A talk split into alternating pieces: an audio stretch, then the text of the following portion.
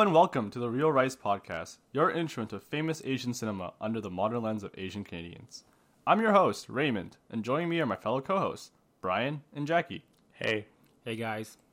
For this episode, we'll be reviewing the 2018 Korean psychological thriller mystery film, Burning.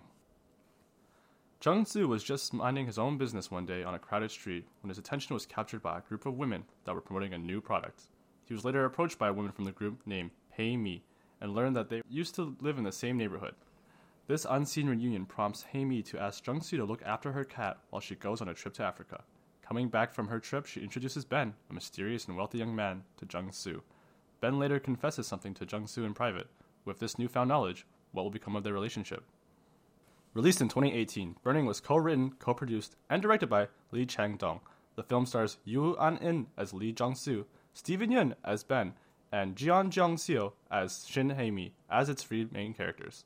Burning was adapted from two separate short stories, Haruki Murakami's Barn Burning from his collection of short stories between 1980 to 1991 in Elephant Vanishes, and William Faulkner's 1939 short story of the same name, Barn Burning.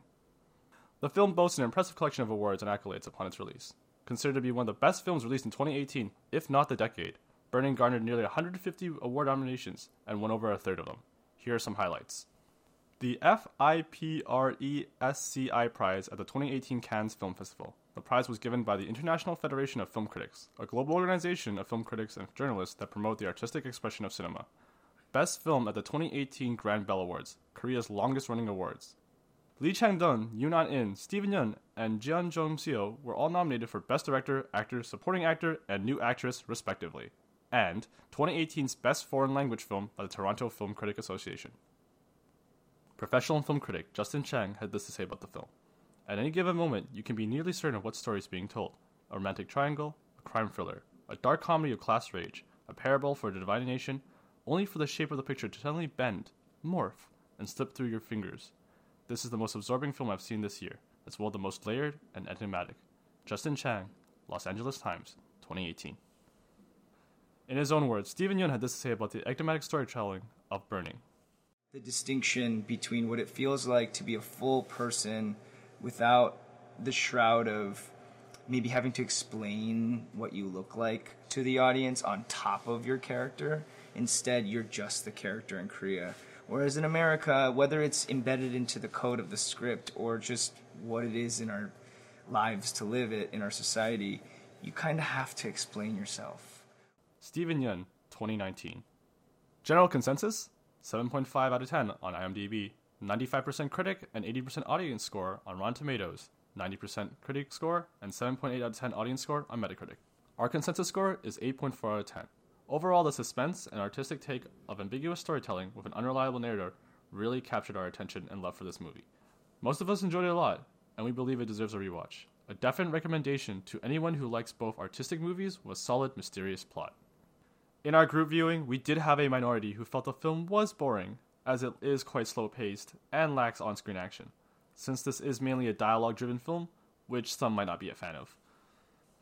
The cinematography and storytelling are the main strengths of this movie, with beautiful pacing as we peer inside the lives of how different people live in modern day Korea. Throughout the movie, there are many scenes with various themes, making almost every scene a discussion. This is one of those films to pull your friend to watch and have a long talk about. In the eyes of us Asian Canadians, this movie held up to our expectations and then some. We feel it's a great film to introduce people to Asian cinema with, on top of the 2019 Oscar for Best Picture, Parasite. Burning and Parasite have parallels in terms of pacing and the themes of class divide in modern day Korea.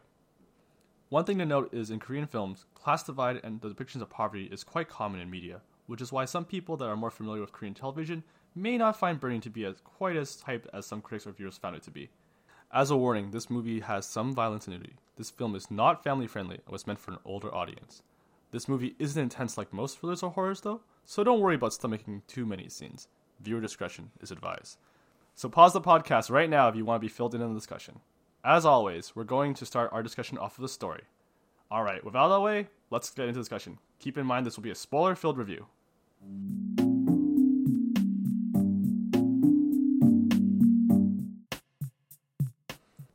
Wow, yeah, this movie for me is 9.5 or 10 out of 10. Definitely top 10 modern movies of all time in my books. Yeah, I mean like it was a good movie for sure. I would say top like 25. Yeah, I think I think we're all in agreement here. Like this movie was pretty great. It kind of blew me away. Um, I'm gonna say like probably nine and a half as well, if not a solid ten. Yeah, I think this movie really blew my expectations away. Mainly because when I watched Parasite, I was going in with a high expectation. I think this one it wasn't as high, but in my eyes, I would say I like this movie even more than Parasite. Do you think it's because of the fact that you went in with a high expectation for Parasite, so that gave you an unrealistic idea of how the movie would be? Yeah, I think going into Parasite, I knew it was nominated for a lot of awards and it was going for a lot of different categories.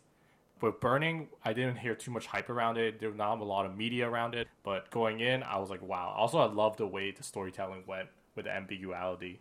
Uh, I just want to chime in with like some fun trivia since we're talking about Parasite immediately into this discussion.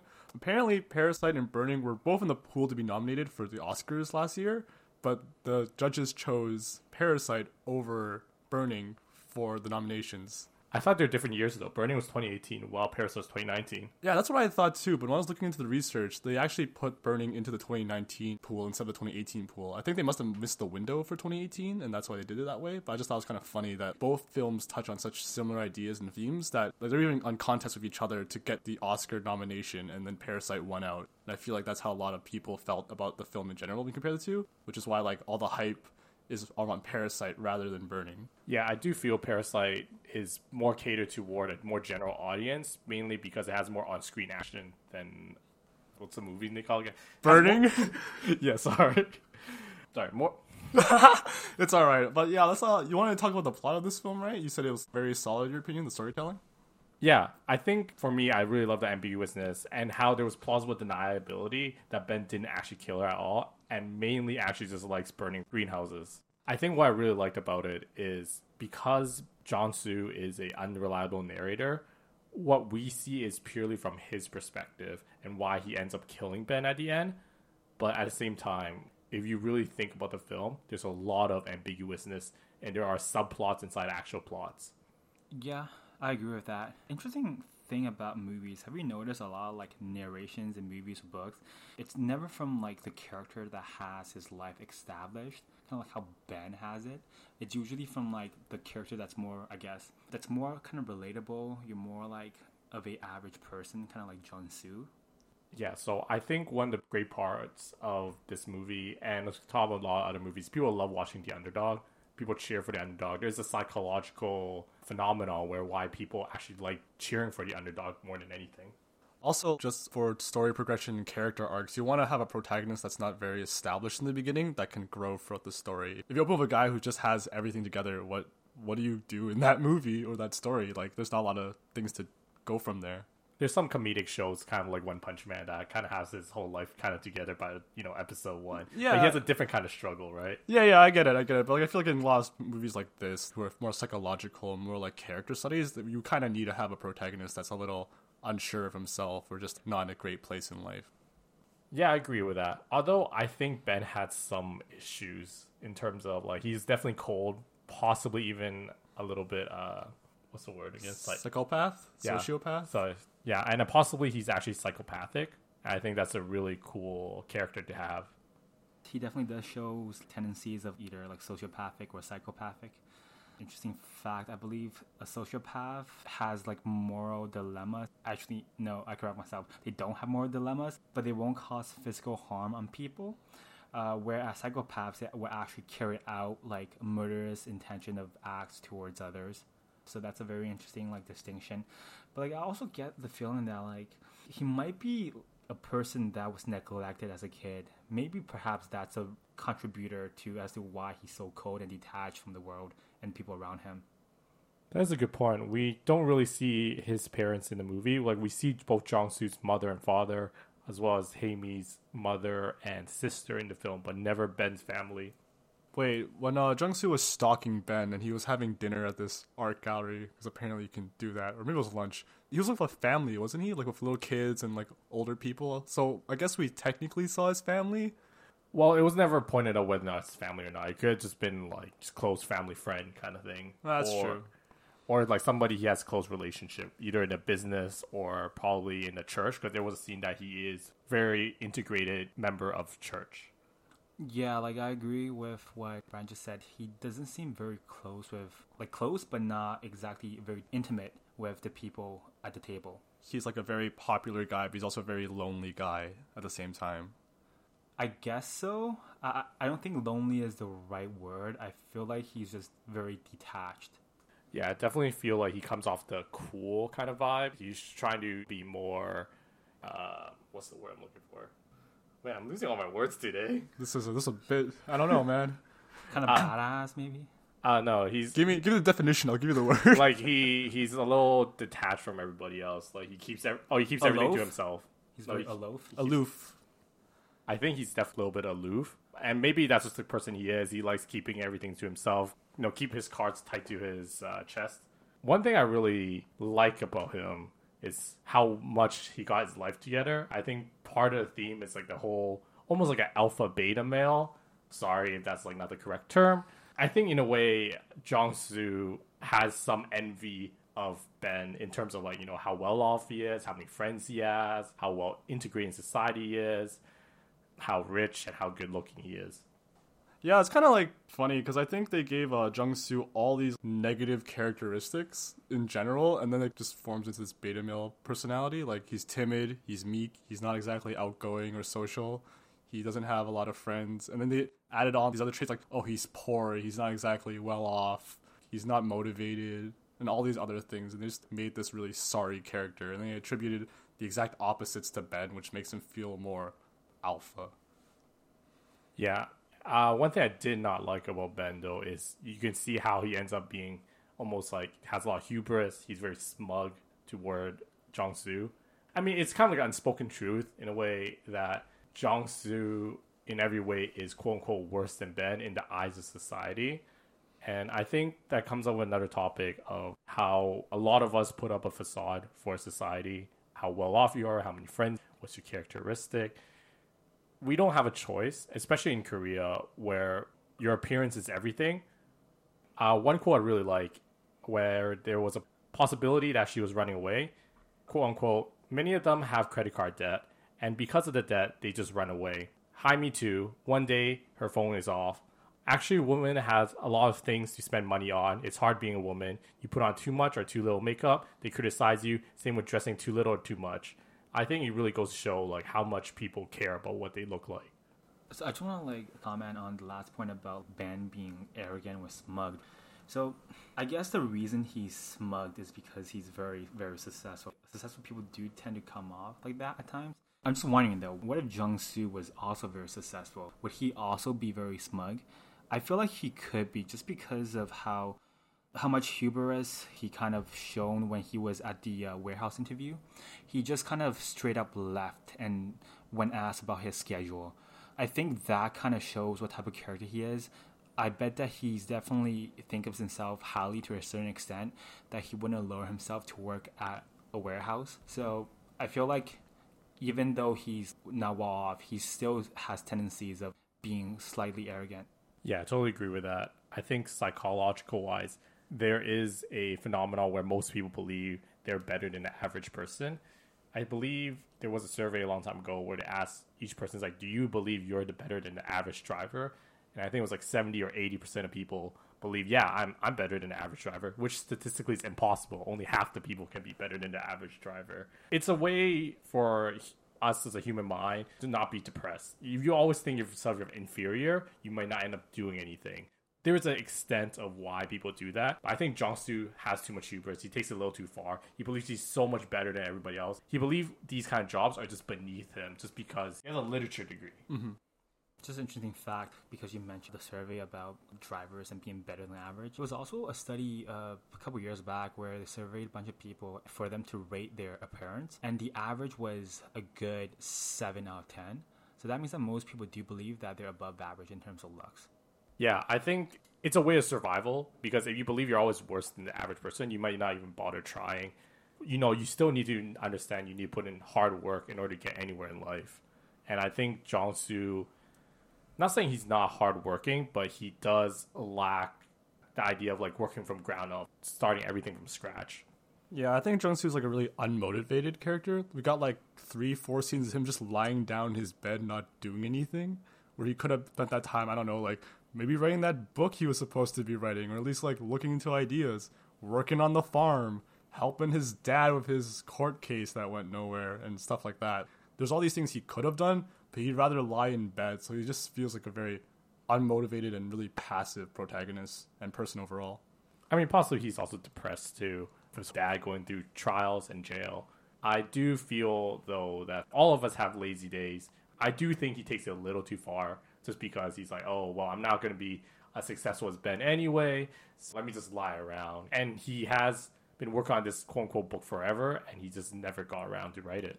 I think a good tip for all listeners, including for myself as well. Sometimes the hardest part is just starting, and it really goes to show, you know, if he just started earlier, he might have gotten a little better than what he had at the end. I think that like the whole being arrogant thing can also segue into being prideful. Just like how uh, Jung Soo's dad will not admit what he has done is wrong. I mean, he assaulted another person, but he's unwilling to admit that in writing, even though that the person would have forgiven him and possibly just thrown the case out of court if he had just received an apology from him. But he refused not to, and that consequence could lead him to be incarcerated for years. But he chose his pride over anything else. Yeah, swallowing with pride is probably one of the hardest thing to do, and you know, I even feel like sometimes it's hard for me to admit fault. And you know, you, we improve day by day. I was just recognizing, that, hey, sometimes you know I'm wrong. It's time to admit fault, but it, it just feels hard. It's sometimes hard to swallow. I feel like it's also a sign of immaturity if you're too prideful. Definitely takes a lot of work and growth that involves for you to kind of just drop your ego and kind of admit that you're not right all the time. Yeah, I feel like all the characters in this movie have some level of hubris and pride. As we all know, like Ben's too prideful overall. He's a walking success story. Jung Soo's dad is too prideful to admit fault in court. Jung Soo himself is too prideful to even like start working if he knows he's not going to succeed. Hae-Mi is pretty prideful too because she's like this free spirit type person who doesn't really want to like anchor down and put the work in to do something proper. And that she's like learning pantomime. She's taking weird promotional jobs. She's going off to Africa for a couple months just too prideful to really just do the work and just wants to like be her. Like everyone here has got like a lot of pride going on, and if someone showed some humility, maybe things would have turned out the way they have. Um, one thing that does allude to is sometimes you have to be careful which bridges you accidentally burn. The last thing Jung Soo ever said to Hae-Mi was, quote unquote, why do you take off your clothes off so easily in front of men? Only prostitutes take off their clothes like that. To me, I feel that was such a tragic scene knowing like later on that's the final thing he gets to say to Hae-Mi to the person that he loves. I think sometimes we need to take a step back, take a good long look at the big picture and see where you really want to go. Almost like don't fall for the heat of the moment. It's really interesting that scene was displayed in movie when he kind of called her a prostitute because it kind of plays into the modern trope of like being a nice guy, right? It's like a nice guy would do all these things for a woman, like what he kind of did for Hae-Mi, right? Taking care of her cat, you know, all that, just be on her good side so to speak. And then when he sees that she's just slipping away from him to a more successful man, then the whole backlash just came through. Yeah, that's actually one of the things I really dislike about Soo. I think it was good that he was, you know, was taking care of her cat with no expectation, making friends. I think that was all good. But up until the point of where he was basically like almost getting angry at her for her liking a quote unquote better guy. I think at some point you need to kind of let go, step back, and I feel Jung Soo kind of like, oh, I just want that thing over Ben. It was some hubris to it. I think there was one line where Ben said, "This is the only time I have felt jealousy of Hae-Mi liking you." I feel that really goes to show how Jung Soo really won that victory. Partially why Jung Soo is not a likable character is he blames a lot of his issues partially on society than, you know, pulling himself up by his own bootstrap. Not saying that economy is easy these days, especially I think there was a scene where it had Trump talking about in how OECD countries, Korea has one of the highest unemployment rate among young people. And as we can see in this generation, employment is just so so hard in the 20s and 30s to make a good, well off household income, and it's just very tragic to see. Like this is how us as a society will progress forward. Most people will actually end up more in Jong Soo's position than Ben's. And I think it goes to show how quote unquote poor the current society is, especially when Jong Soo's mother was just calling. She was trying to pretend to be rich, but she actually needed 5 million won, which isn't actually that much money. It's about $5,000 US or $6,000 Canadian. It's kind of a lot of money, man. Uh, I'm not saying it's a small amount of money, but it's not like 100 grand, you know. If it was 100 grand, I'll be like, oh, well, I, I, there's no way I could pay that off. 5 grand, I'm like, okay, you know, I could probably save up like, you know, good six, seven months and pay it off for you. Her whole pretense of being well off, but like you don't really know her story, and there's some ambiguousness of whether she's actually rich or poor. I just wanted to throw in an interesting fact. Apparently, like a good percentages of like Americans or Canadians in general are living paycheck to paycheck. So I guess in that sense, five grand isn't much. But I guess to like a working professional, let's say accountant, lawyer, doctor, engineer, five k really isn't a whole lot of money. I think going back to that though, there is some ambiguity with why she needs the money in the first place. And I think throughout the entire movie, there's just so much ambiguousness. Like for example, the cat. Hae-mi just asked, like, "Hey, can you take care of my cat?" There's no, there's no cat. Was there ever a cat? Because I mean, the food's been eaten, but she was in that apartment for like the whole day, just chilling on her bed, and didn't see a cat the whole time. Like, that's odd. There must be a cat, right? Because Ben adopted the cat, and then Jong Soo recognized the cat. So doesn't that mean that it's a cat that Hae-mi had? He thought it was Boyle, the name of the cat, because that's what he responded to. But again, there's plausible deniability whether or not that is the cat, because he never seen the cat until quote unquote Ben has it. The whole cat thing just felt kind of odd, and there's no explanation, which there's a lot of things like that in the movie. So I guess it's a possibility that the cat ran away, and then like it just so happened to like recognize the name Boyle, or Jung Soo just making things up and like in his head that that cat is Boyle because the cat kind of responded to that name. Yeah, exactly. There's an ambiguity whether or not that cat is the cat, or did Hae-mi quote unquote left for vacation or something, took the cat with her. I think part of it is we never seen the cat. We have no evidence of ever seeing the cat. The cat is a animal representation of Hae-mi, also like the ambiguousness whether or not she disappeared or whether or not she actually got murdered by Ben. That's pretty interesting, the whether or not there's a cat, because the day that he came over, they hooked up. Was it just like a plot device to have the cat there? And like, what's up with them having sex? Was that just her way of like getting him over and then hook up with him, or was it just fan service on the creator's part to just have a sex scene to kind of drive the story?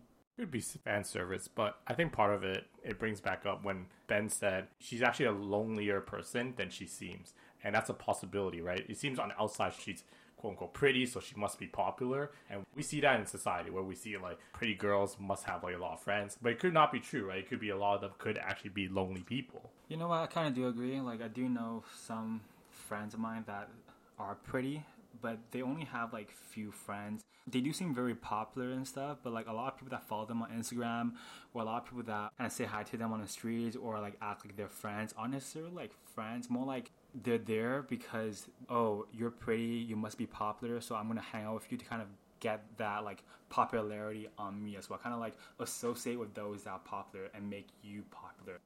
Isn't that what Hae-mi kind of does with Ben? Yeah, I think that's a good point. I think Hae-mi definitely saw Ben and saw Ben had a lot of friends, and you know Hae-mi really wanted to get into that quote unquote crowd of like rich people.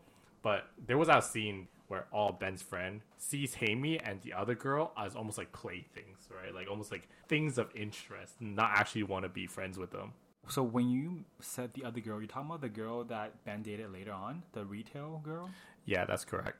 That's interesting. Like I, I definitely did notice like the scene where like Hae-mi was eating with his friends. You know how like rich people they talk about completely different things than your average folks, right? Because of the money that they have and the things that they can do. So I definitely did see that. Like she was definitely not integrating well with the crowd. Yeah, I think it's a good illustration of class divide. Almost the rich and the poor lives differently, and because of that, those people kind of end up playthings. It's like, hey, you know, like what? How do the poor people live? It's funny you guys mentioned this because I think the scene right after they have dinner together the rich friends, it's just Jung Soo like shoveling up manure from a cow. Just this stark contrast immediately in the cinematography itself. What was interesting, and I can kind of draw a reflection of my own life, is that I didn't really travel that much before I graduated. So, like, when people talk about traveling stuff in university or even high school, I was pretty much like left out of conversation. Like, sat there and listened to them talk about it, and I didn't really feel any connections to that. And then after university, I started traveling more. Actually, well, during university and after university, I started traveling more. And now I can kind of like make a connection and just realize, wow, like it was really because of the money that prevented me to travel and preventing me from like talking about these with people that you know could travel. Oh yeah, I'm 100% the same way. I didn't travel until probably last year, and I was like, oh man, traveling's great. I'm gonna do it more in 2020, and then, well, we all know how that kind of turned out, but yeah, I totally agree. A richer lifestyle and a higher social status lets you just have fun in much more expensive and extravagant ways, and the traveling is definitely one of those where like I'm assuming most poor people in Korea can't have that luxury. Hell, I don't even think it's a quote unquote rich people thing. Even middle class actually has a hard time traveling because traveling costs a lot of money. It's not something that most people can do. And I think with the internet and people seeing Instagrams like, oh, look at all these people traveling and stuff, it makes you feel like, oh, you know, I'm poor, I can't travel. But the reality is, most people can't really travel. It, What costs like five grand to travel? I'll say like a month. Where are you traveling to? Okay, I th- I think when we went on the road trip recently, it was about a grand a person, and we were super cheap. We were like carpooling. That's already one grand, right? And that's not something that people could just fork up like on the spot. So we're talking about let's say you're taking a plane ticket, that's another grand. You know, you book hotels and stuff, another two grand or whatever. So I think all in all, travel is for the rich. It's a privilege, and I think part of it is when you see these kind of people on social media and they have like, oh, I look at me traveling. It puts up a fake facade of quote unquote what's normal when the reality is most people can't travel. I, I wouldn't say rich per se. I say like probably middle upper class, right? Just want to clarify that. We're using the term rich pretty liberally and just throwing it out there, but I think in Korea, the upper middle class and like the lower income people, the divide is so huge. We might as well interpret it as rich and poor. Yeah, I think you guys bring a good point. When I mean rich, I don't mean like the one percent. I mean like usually like the ten percent, and that's usually the upper middle class. But yeah, I think if you're like a lower middle class, even like you know you're not bad. You have a house, yeah, you know nice things. But travel, travel is another story. And speaking of, you know, I think there's a good theme to this movie about how facades people put up for each other. The very first couple minutes of her quote unquote acting and eating an orange, where she didn't actually have an orange. It kind of draws parallel of how people, some people, you know, fake their Instagram, kind of like, oh, look at me in this private jet, or look at me, you know, traveling all these places, and it turns out they're Photoshop. And there's dozens of cases of this. I'm just like, it's almost like her pretending you eat an orange, but you didn't actually have an orange. And then later on, we see you know people putting up their facades. You know, Soo didn't like his image as a farmer, so he tried to clean up right before Ben showed up, as well as Soo really envying Ben as well. It's funny that you say that you interpret the tangerine eating as a facade thing, because I think the common um, interpretation is that she makes a big point about like the keys to remember that there's no tangerine there at all. A lot of people interpret that as, oh, maybe there's nothing like nefarious underneath Ben. A lot of people kind of equate the ambiguity of like, is there a tangerine or not, to the entire like ambiguity of the film. So I think the the whole facade interpretation is like, I've never heard that before. I didn't like see that anywhere when I was like doing research on the film. Like, wow, that's actually a really interesting opinion. For the sake of clarity for the audience, can you just describe the scene of her pretending to eat the orange?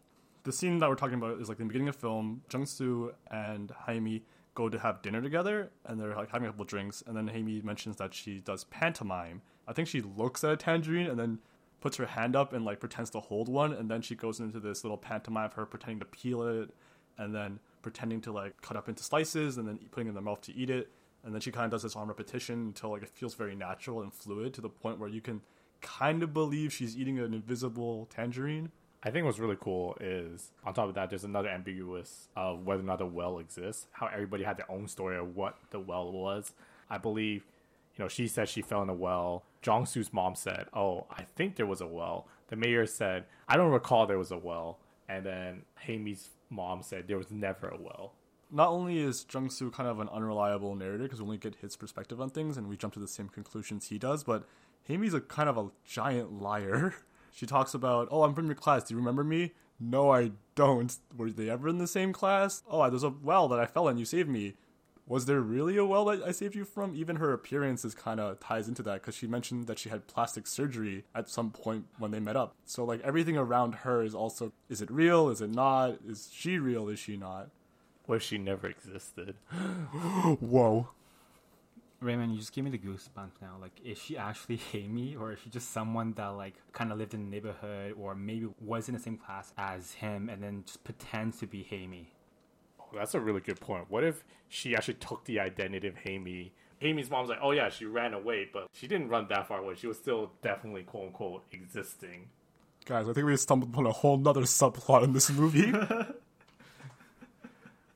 now that you mention it, like he didn't even recognize her at all, and he's like, "Oh yeah, plastic surgery." And I feel like something traumatizing, like rescuing someone from a well. I think it's something you would remember, right? And how nobody remembers this idea, not even the mother's like, I don't think she ever fell in well because there was no well. Maybe Hae-mi never existed, like at least not the Hae-mi in the movie we see. yeah, it could have easily just been some kind of swindler trying to mess with this guy's head. Who just happened to know about his neighborhood, I guess. I don't know where you can swindle off a poor person from. I guess sex and looking after your cat and picking up from the airport. I mean, there's also the possibility that her parents are just like lying about not knowing the well to kind of not make them look bad as you know bad parents. But I think even the mayor was like, I don't recall well or whatever. I don't, and I feel like the mayor would know a lot of the area. It's like, why would he lie? What's his incentive?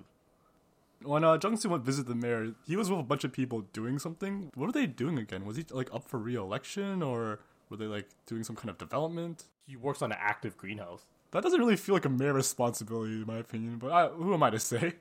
I mean, if you're a small town mayor, you need a side gig, or you need a main gig to your side gig, right? Like mayors don't pay that much if you're a small town. Oh, so he's a greenhouse guy first and a mayor second. Yeah, I, I guess. Like we don't know too much of the mayor. The mayor's kind of a side plot character, yeah, he's got like what two lines, maybe like three. one minute of screen time. Yeah, he has the other line of like, "Can you sign this form about my my dad?" And he's like, "I don't know your dad."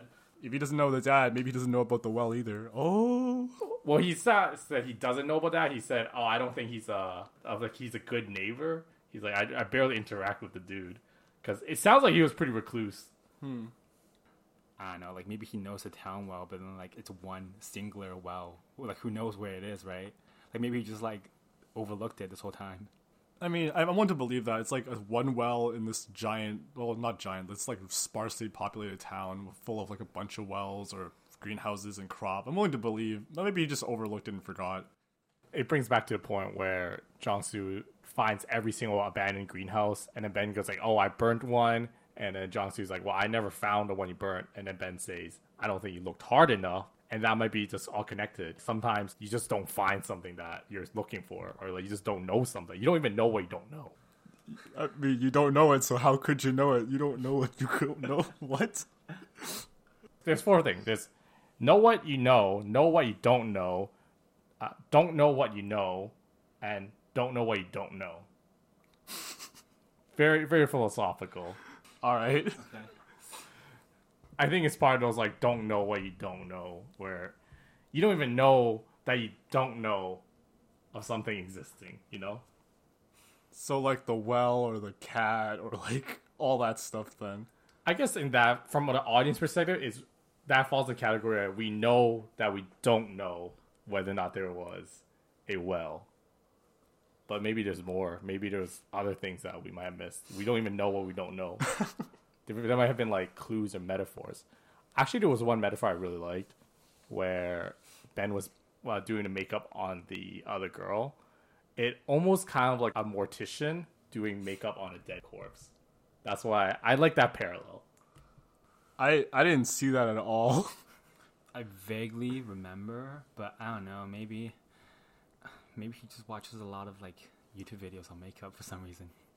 I always interpreted that him as dressing up a doll because these girls are playthings, right? How kids dress up dolls, and I I guess like little girls would practice makeup on dolls. I always interpreted that, not like a corpse man.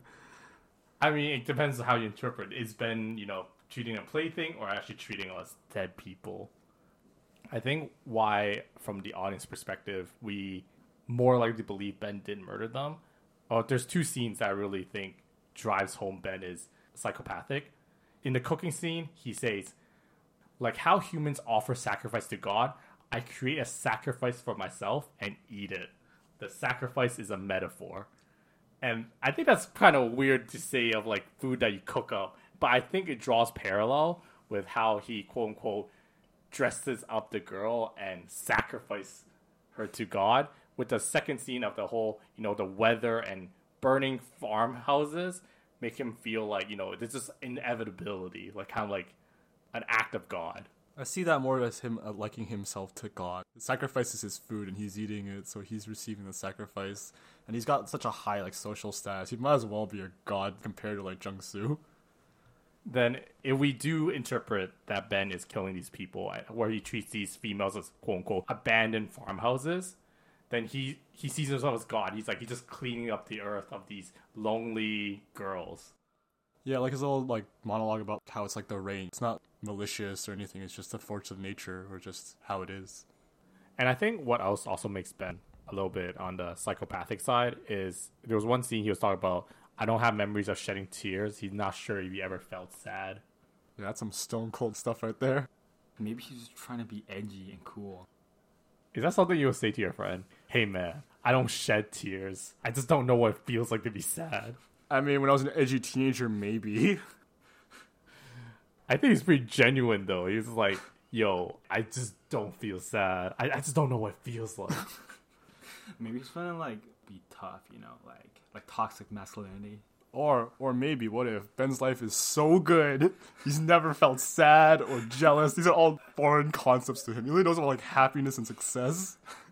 Actually, was a really good quote where he says, I think you're being too serious. It's no fun when you're serious. Maybe he's just life is so good. He can just like play or whatever.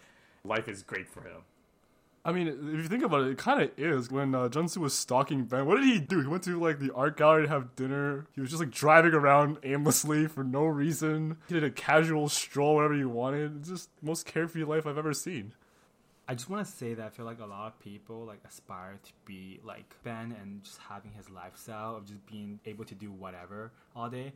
I bet he's probably some type of day trader or something and just make a couple trades a day and then just enjoy the rest of the day to do whatever he likes. Funny enough, as I mentioned before, Burning was based off a short story by Murakami. In the short story, that is Ben's job. In the restaurant scene, which is also in the short story, the Jung Soo character asks the Ben character, Oh, what do you do for a living? He says, Oh, I just do import, exports, trades, yeah, whatever stuff. He kind of passes it off, so he is probably a day trader. Though in a movie, he says, Oh, I just do things here and there.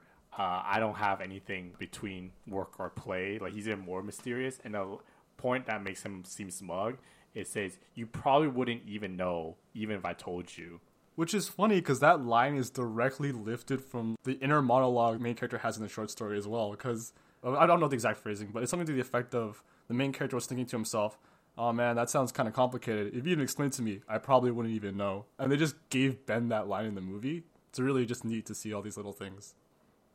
So I guess in the movie he's portrayed as more arrogant versus in the book he's a little bit more modest.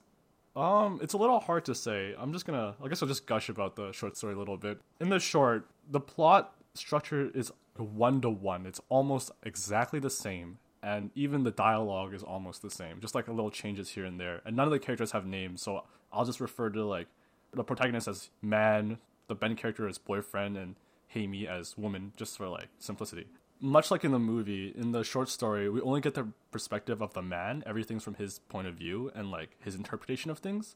And his interpretation of the boyfriend character was very emotionally distant and a little bit cold. There's like no air of smugness to it because you also get the main character doubting himself. Oh, his job sounds complicated. I probably won't even know. Or like something to the effect of, oh, those two seem really close. They're probably dating, but it's not my place to ask. Or oh, this guy is really cool, but he doesn't seem like he's interested in talking too much about himself, so I won't pry there's a little bit more like understanding of why the main character is a bit more passive, where in the movie Jung Soo's just doesn't ask questions. He doesn't bring up any points. But in the book, we get all these little inner thoughts saying like, eh, "It's not worth the effort. Oh, it's not that important. Whatever." And then Ben just comes off as kind of distant and cold, but at the same time, he never explains himself because the main character never asked him to. I think it draws a great parallel between this, the short story, the movie, and Great Gatsby. I think there was one point where Jong-Soo's like, oh, isn't he kind of like the Great Gatsby? And it's a great parallel between Jong-Soo being the unreliable narrator, Ben being Gatsby, and then Hae-mi being Daisy, the one who doesn't know what's going on all the time. Gatsby also had like mysterious job, never explained, and we can see this is, has a nod toward Great Gatsby as well as Faulkner's burn barning.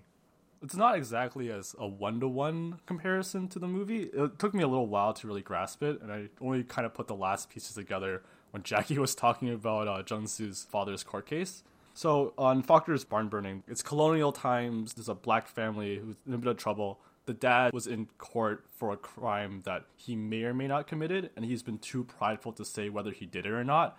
And that exact crime was burning down the barn of this richer white man. And then when Jackie was talking about the court case and how Jung-Soo's dad was too prideful to admit fault, oh man, that's that's where it kind of ties together. But one of the main themes of Faulkner's was the idea of justice and the justice of self or the justice to stay with your family. Is it worth pursuing a sense of morality if it will hurt those around you? And I feel like all our characters, especially Jung-Soo, have this kind of dilemma with themselves. Jung-Soo followed his own justice when he pieced all this circumstantial evidence against Ben and decides to kill him because he thinks he's a murderer.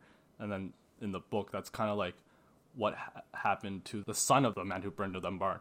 Because at some point, he starts suspecting his father is my father a barn burner or is he like a good man? Not exactly as ambiguous as the movie, because I think in the book, the interpretation is yes, your father does burn barns when he's mad at people, but there's there's a little bit of ambiguity to say maybe he doesn't. But the son kind of just leaps on the idea, oh, my dad's kind of a bad guy. I'm gonna snitch on him to the white person and the police, and those actions get his father killed. And then the boy kind of can't go back to his family because his family told him, "Don't snitch on your dad." And earlier in the book, the dad also said, "Is it better to follow your own justice, be alone, or just stick with your family and like tell a lie or like cover up something. So then the boy kind of ends with a dead father, no family, and walks off on his own. And Jung Soo's kind of the same, where he followed his own justice, kills Ben because he's under the assumption that he killed Hae and now he has no one. Because like the last scene is him just stripping down naked, burning the corpse in the car, and walking off alone. Exactly like the book. So a lot of the parallels to Faulkner's barn burning aren't in the plot, but it's in like the theming actually found the last scene, the stabbing scene, was so well done. It was just so sudden. Where he just started with, "Where's Hae-mi? You said you wanted to see me with Hae-mi. You didn't come with Hae-mi."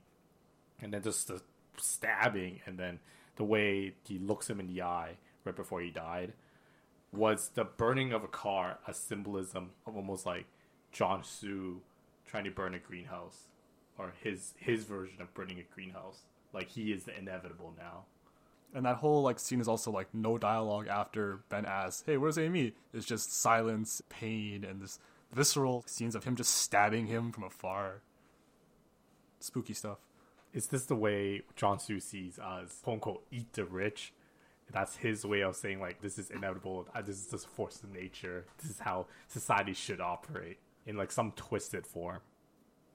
So I guess it's a really good illustration of how and what a person would do if they're really just pushed to the very edge of anything. Because if you dissect Jong-Soo's character, right, he has absolutely nothing going for him. And then Hae-mi kind of pops into the picture. Now he kind of has like a pseudo girlfriend almost. Not really, but he thinks of her that way. So then when she's been taken away from him, it really kind of just like triggered him to do all these things. I feel like if anybody were to put in that situation, they would probably act out in some ways. I it can also like kind of draw parallel to the whole idea of maybe this is how like the lower income feel about the upper class. Oh, they come into my life, they take what they want from it, the one thing I really like, and then what do they do? They just lounge around, do nothing, have lavish parties, hang out with people. They don't work hard, they don't contribute as much as I do, and then at the end when he violently stabs him, I was like maybe that's like the resentment that maybe the lower income feel about the higher income. Like, oh, if only I had what you had, if only you were like contributing more, oh, I'm just gonna uh, stab you. I think part of it is, you know, we don't see how hard Ben actually works on the side. We don't know what he does for a job. From the couple of scenes we do see where, you know, him interacting in art gallery in the church, he seems actually be doing a lot for the community. and I think in that way, Jong Soo actually dislikes him even more because he's actually a contributing member in society. Yeah, and like this whole idea of burning, like the name of the movie itself, I feel like it's kind of almost like this triple entendre kind of deal with what's going on in the movie. Like the obvious parallel would be like burning greenhouses, or at least the idea of burning greenhouses. So burning comes from that. But then there's also this slow burn across the movie, how the movie itself is burning to the end or till what it stops. And then there's Jung Soo, our protagonist. He's like been so passive, haphazard, and like lackadaisical the whole time. And then once he notices Hae-mi's missing and he has this all this circumstantial evidence against Ben, he starts having his own burning desire to not be passive, to become more of a proactive protagonist in the story. And that, so I just feel like the name "Burning" itself was so appropriate for this movie. I actually had another interpretation of the name. I thought burning, in this sense, is he's kind of like burning his life away by not doing anything. It's like a slow burn toward toward nothing, like just burning through your time, burning through all your resources, and not knowing what you're doing with it. Actually, another good point you bring up um, in terms of execution, I did feel the slow burn of the movie. It was a little slow. Some of the scenes were done as a more artistic kind of feel but it could have been a shorter movie, which would have helped with some of the audience who were not as patient. It's almost like kind of entropy in this movie. Like everyone's burning to a stop or like burning their lives away. Everything's like up in flames almost, metaphorically and, and literally. Isn't that just life? We're all just burning away. So one of the things that burning is like almost like the hunger. You know how flames like draws uh, and like kind of consumes things that is crosses the path with the whole small hunger and great hunger. I think one of the really cool things about the cinematography and the technical is there was actually a lot of sounds of like drumming, and drumming alludes to like African drum dances or with the whole small hunger and big hunger, and they they draw a lot of connections between the African way of how we see the world and you know the what we want as desire in the bigger picture, and it, they really use those sounds like very well throughout the movie. Yeah, I think that the sound design and the background music was all very well done overall. It was very suspenseful, especially in the second half, because in the first half, I feel like it was really ambient, really lax, and just kind of meandering around, kind of like our protagonist. But then when there's that big shift in the middle, it kind of gets more suspenseful, more dramatic. There's more like violins. It feels almost like a horror music at some point, like near the end. I felt like overall, like the soundtrack was very gloomy, sometimes even very melancholy. Like I felt like it really kind of suited the theme and the direction that the movie was going. And on top of that, I think the actors did really well, where every role was played well. Hae-mi being the carefree but secretly lonely girl, Jong Soo being the envious, awkward guy, while Ben is being the cool, rich but smug guy. Yeah, it's like no wonder that all three of these actors were nominated for Best Actor, Supporting, and New Actress. Steven Yeun plays a very good, emotionally distant yet very handsome man. He, like he's appropriately charming, but also appropriately cold. You don't really know his true intentions. I thought that was played very well. One thing I did wish more I saw of the cinematography was more continuous shots. So a lot of cuts happen, and there was shaky camera, which I understand was to be more first person with Jong and be unsure of everything. But I did feel some of the execution they could have done more continuous shots in some areas. I don't know the proper term here, but like a lot of wide shots, like there's a lot of full shots of characters' entire bodies from like head to toe going on. We ourselves are distant from the characters, much like how Junsu feels distant from Ben. I feel like that was a kind of neat parallel, but at the same time, I kind of wish it zoomed in a little bit more so we get more of the facial reactions and what the characters are thinking or feeling for their like emotions.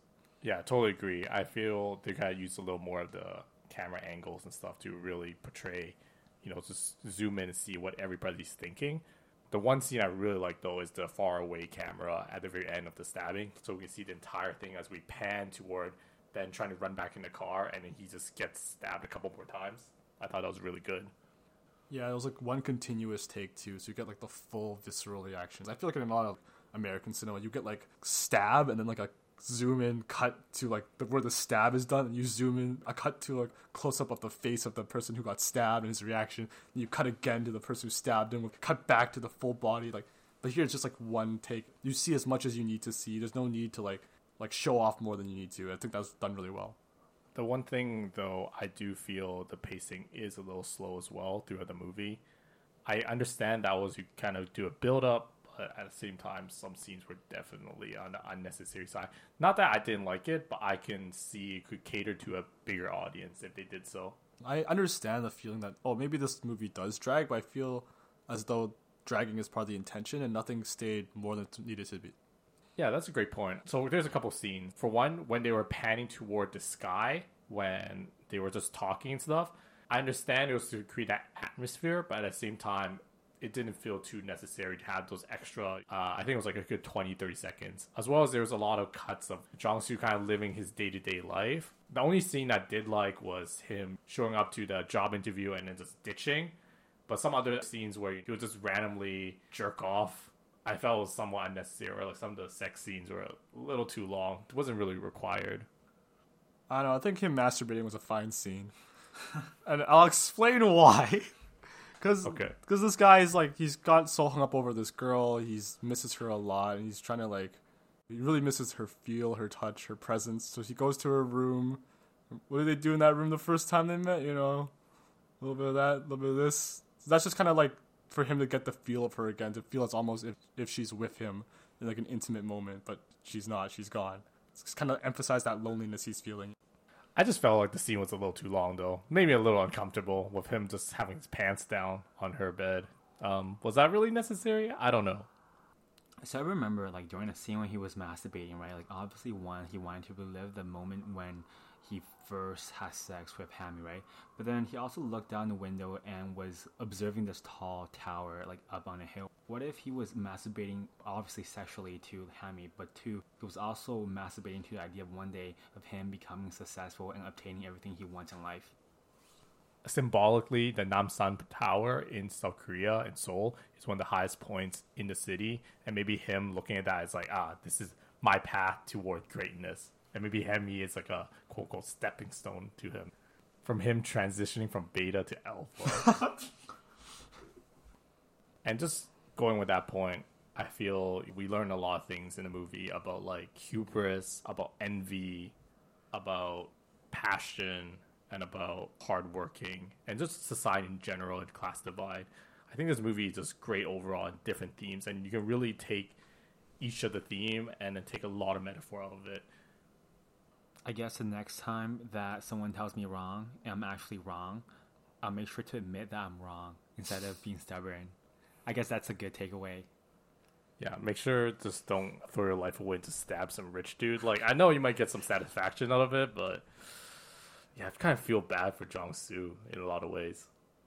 I think like my main takeaway from this movie right now, at least, is like just don't be so passive. Try to ask questions. Try to like start rather than wait for motivation or some kind of ambition to come to you. Because it's a lot better to just start doing something than just lie around and feel sorry for yourself for however many weeks he was feeling sorry for himself. All right, well, I think that's all the time we have, folks. Yeah, this was a bit longer than I guess we wanted it to be, but there's a lot to talk about, and I don't even know if we're fully done talking about it. If you made it this far into the podcast, I thank you for listening. All right, guys. So make sure to follow us at Real Rice Podcast on Facebook, Twitter, Instagram, as well as your favorite podcasting app and at realricepodcast.ca.